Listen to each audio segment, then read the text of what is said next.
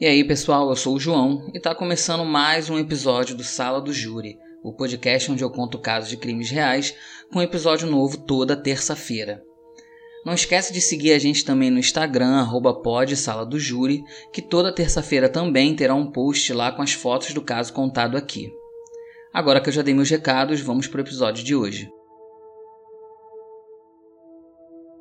Nancy era uma senhora adorável, muito querida por todos que a conheciam. Vivia sorridente, alegre e era sempre muito prestativa.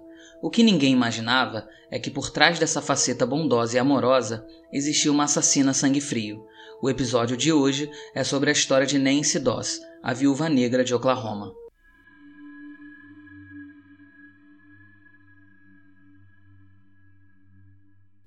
Nancy Hazel nasceu em 1906 ela era filha de Louise e James Hazel. Era uma dos cinco filhos do casal que teve quatro meninas e um menino. Tanto a Nancy quanto a sua mãe odiavam James por ele ser um pai e marido abusivo, e ele obrigava as crianças a trabalhar ao invés de ir para a escola. Aos sete anos de idade, enquanto a família pegava um trem para visitar parentes no sul do Alabama, a Nancy caiu dentro do trem quando ele fez uma parada brusca e bateu com a cabeça em uma barra de metal do assento da frente. E logo após o acidente, a Nancy passou a ter dores de cabeça, desmaios e depressão, e ela acabou atribuindo sua instabilidade mental ao acidente. Na infância, Nancy gostava muito de ler revistas com histórias românticas que a mãe comprava, e ela sonhava em se casar quando crescesse, tanto que sua parte favorita das revistas era a coluna dos corações partidos, onde solteiros anunciavam sua disposição em encontrar parceiros. O pai dela proibia não só ela, como as outras irmãs também, de usar maquiagem, de usar roupas provocantes, para impedir que elas atraíssem a atenção dos homens na rua. Proibido que também fossem a bailes ou a qualquer outro evento social da escola ou de algo assim.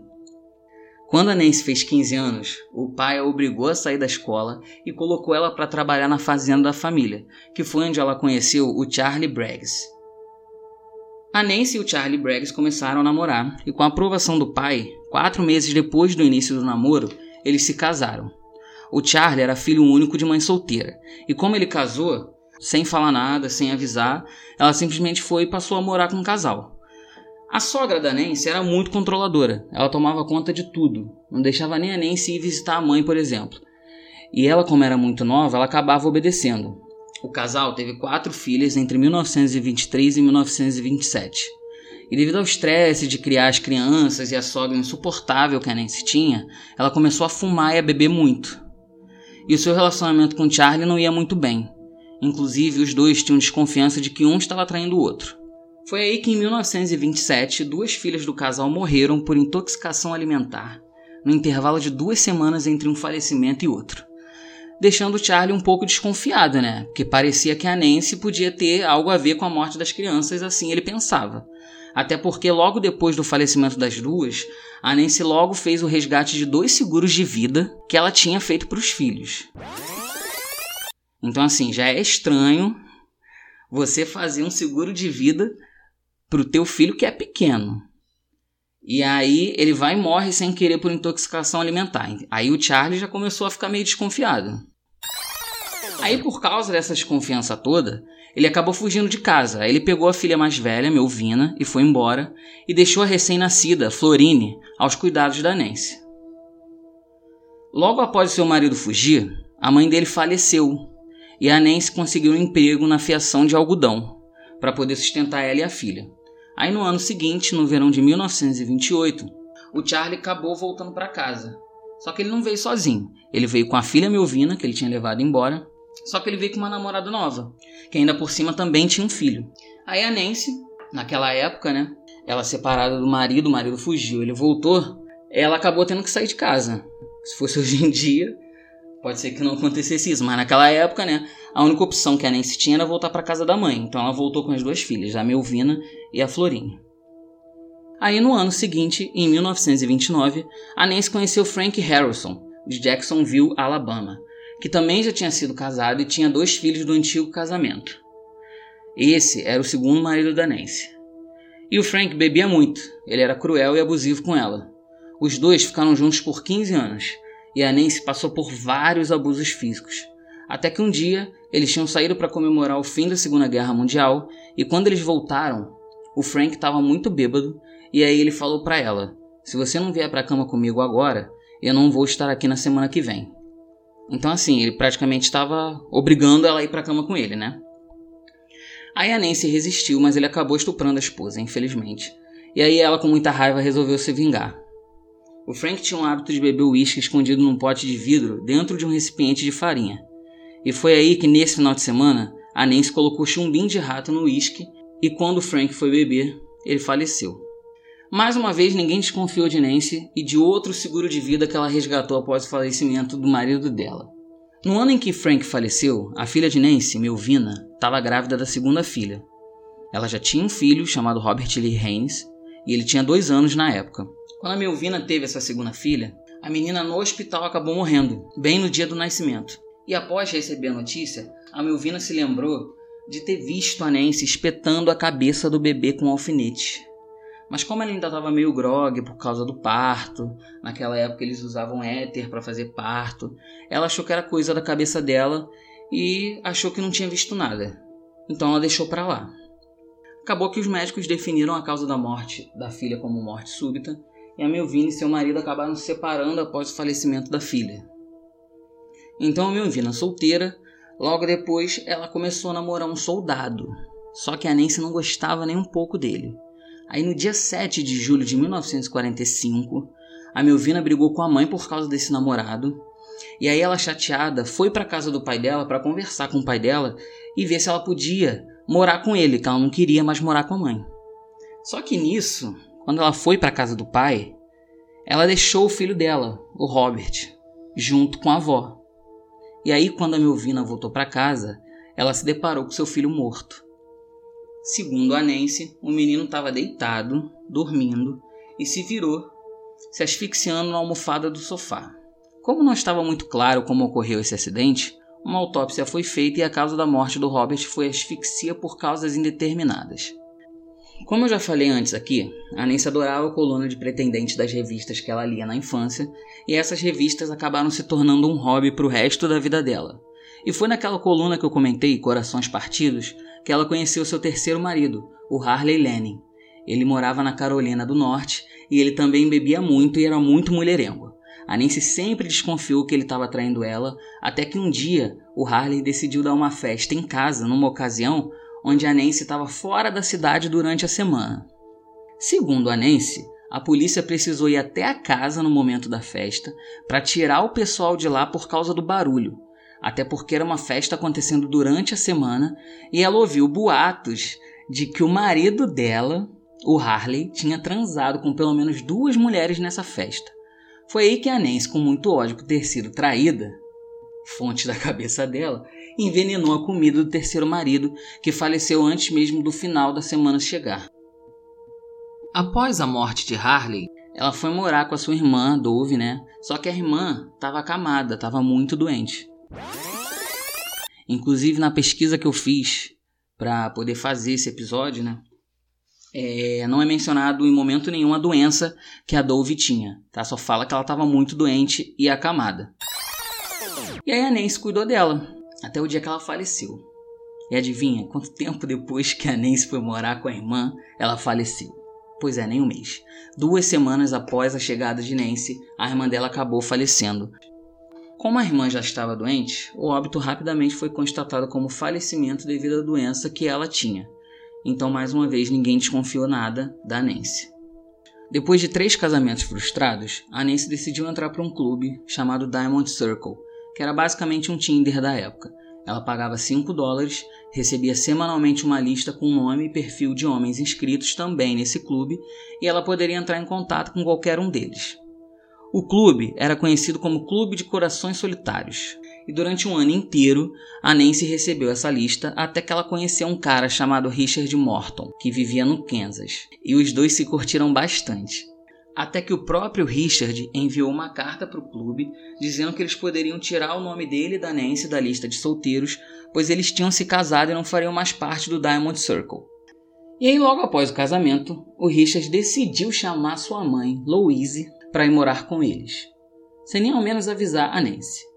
E aí, quando a sogra dela apareceu da noite para o dia, ela ficou surpresa e muito irritada.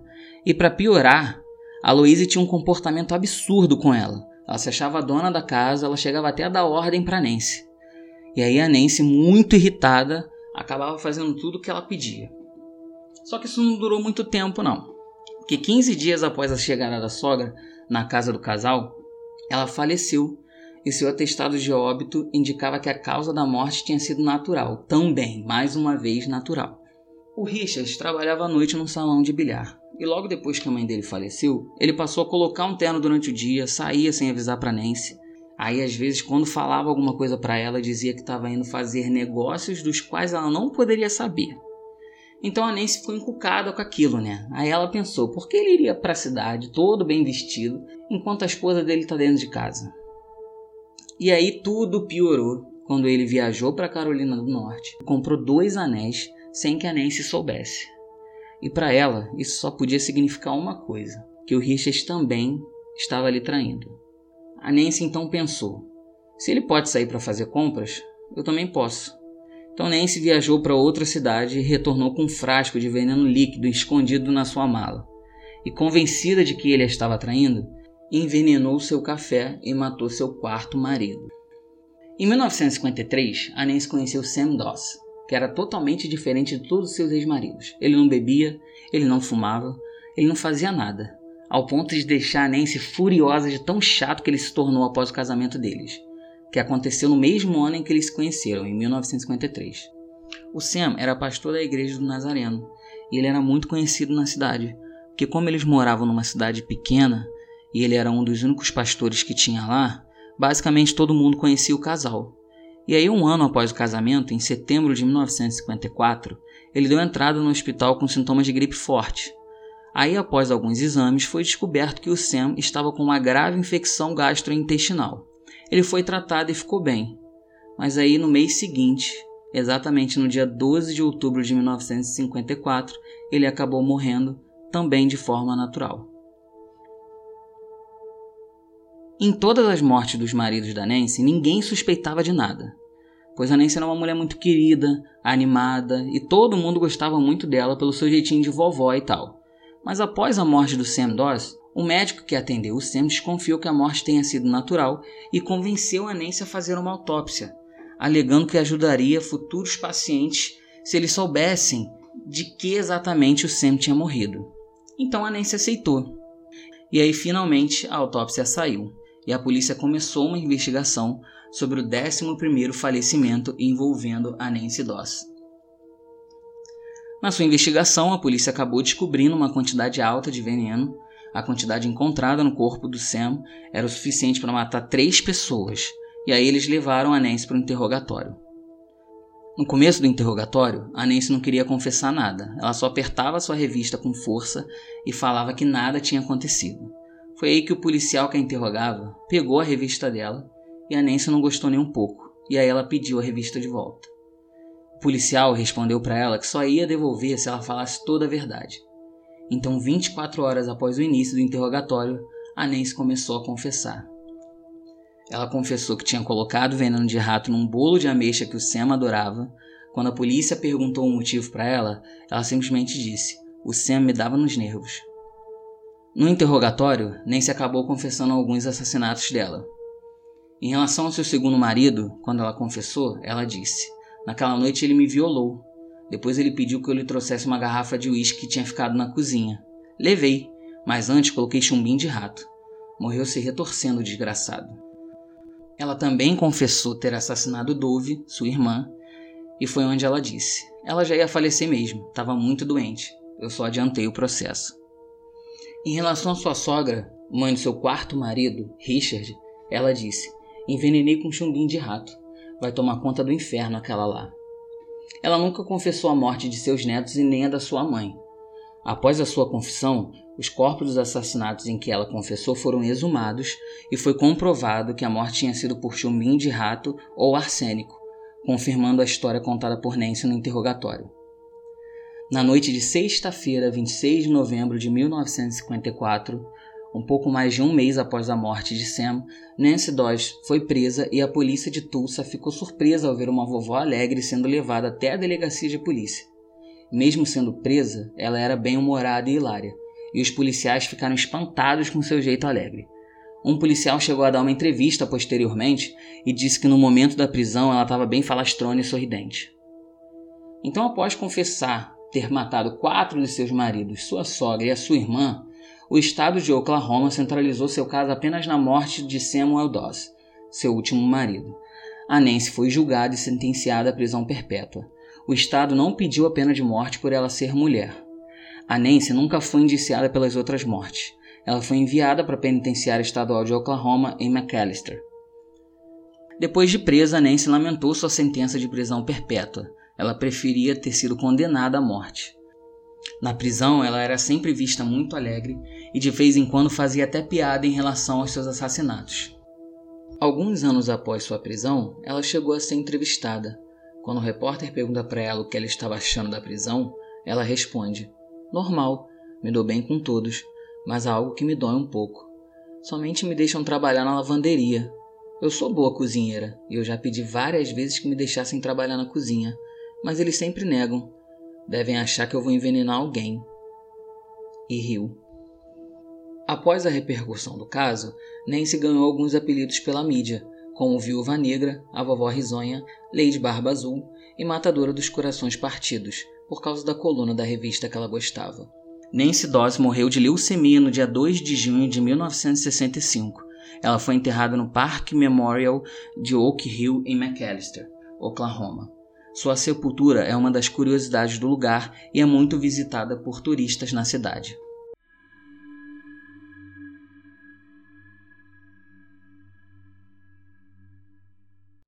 E é isso, galera. Nosso episódio está chegando ao fim. Eu espero que você tenha gostado do caso de hoje. E não esquece de seguir o podcast na plataforma de áudio que você está ouvindo para receber notificação sempre que um episódio for lançado.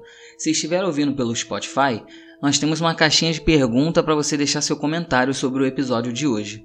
Classifica o Sala do Júri também com 5 estrelas para ajudar a gente, tá bom? Então é isso, eu vou ficando por aqui. Até semana que vem. Tchau, tchau.